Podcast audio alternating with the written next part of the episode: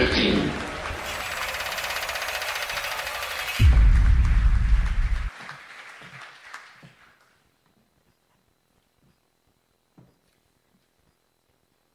First of all, thank you for inviting me to speak, and it's a true honor to be reading 40 names for you. 40 names. 1. Zeb was young. Her youth was all she cared for. These mountains were her cots, the wind her wings, and those pebbles were her friends. Their clay hut, a hut for all the eight women and her father, a shepherd. He knew every cave and all possible ponds. He took her to herd with him. As the youngest daughter, Zeb marched with her father. She learned the ways to the caves and the ponds. Young women gathered there for water, the young girls with the bright dresses, their green eyes were the muses. Behind those mountains, she dug a deep hole, storing a pile of pebbles. Two, the daffodils never grew here before. But what is this yellow sea up high on the hills? A line of some blue wild flowers and a lane toward the, the pile of tumbleweeds all the houses for the cigarettes, all your neighbors, and the eagle roars in the distance. Have you met them yet? The sky above, through the opaque skin of your dust, carries whims from the mountains. It brings me a story the story of 40 young bodies. Three a knock. Father opened the door. There stood the mothers. The mothers' faces startled, all the daughters standing behind them. In the pit of dark night, their yellow and turquoise colors lining the sky. Zebun, my daughter, take them to the cave. She was handed a lantern she took the way. Behind her, a herd of colors flowing. The night was slow.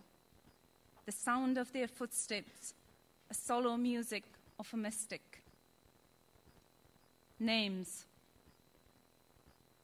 Sadiqa, Hakima, Rokia, Feroza, Layla, Fakhria, Fatima, Shaubacht, Shadocht, Zamarud, Fareba, Shukria, Kabra, Yaqut, Zahra, Nigina, Farhunda, Latifa, Fakhria, Khadija, Shawparak, Shaima, Khurshid, Maryam, Nadia, Zarin, Zara, Zari, Zamin, Zainab, Zarina. At last, Zebun. Four. No news. Neither, neither, drums nor flutes of shepherds reached them. They remained in the cave. Were people gone? Once in every night, an exhausting tear dropped heard from someone's mouth, a whim, a total silence again. Zeb calmed them. Each daughter crawled under her veil. Slowly, the last throbs from the mill house also died. No throbbing, no pond, no nights. Silence became an exhausting noise. 5. Zeb led the daughters to the mountains. The view of the threshing horses, the brown uniforms, all puzzled them. Imagined the men snatching their skirts, they feared. We will all meet in paradise with our honored faces. Angels will greet us.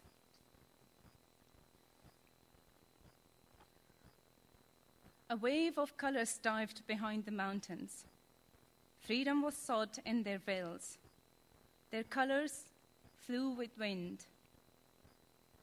Their bodies freed and slowly hit the mountains.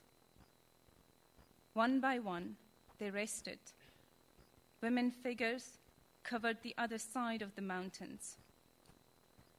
Hairs tucked, heads stilled, their arms curved beside their twisted legs. These mountains became their cots, the wind their wings, and those pebbles their friends. Their rocky cave, a cave for all the forty women, and their fathers and mothers disappeared. Thank you.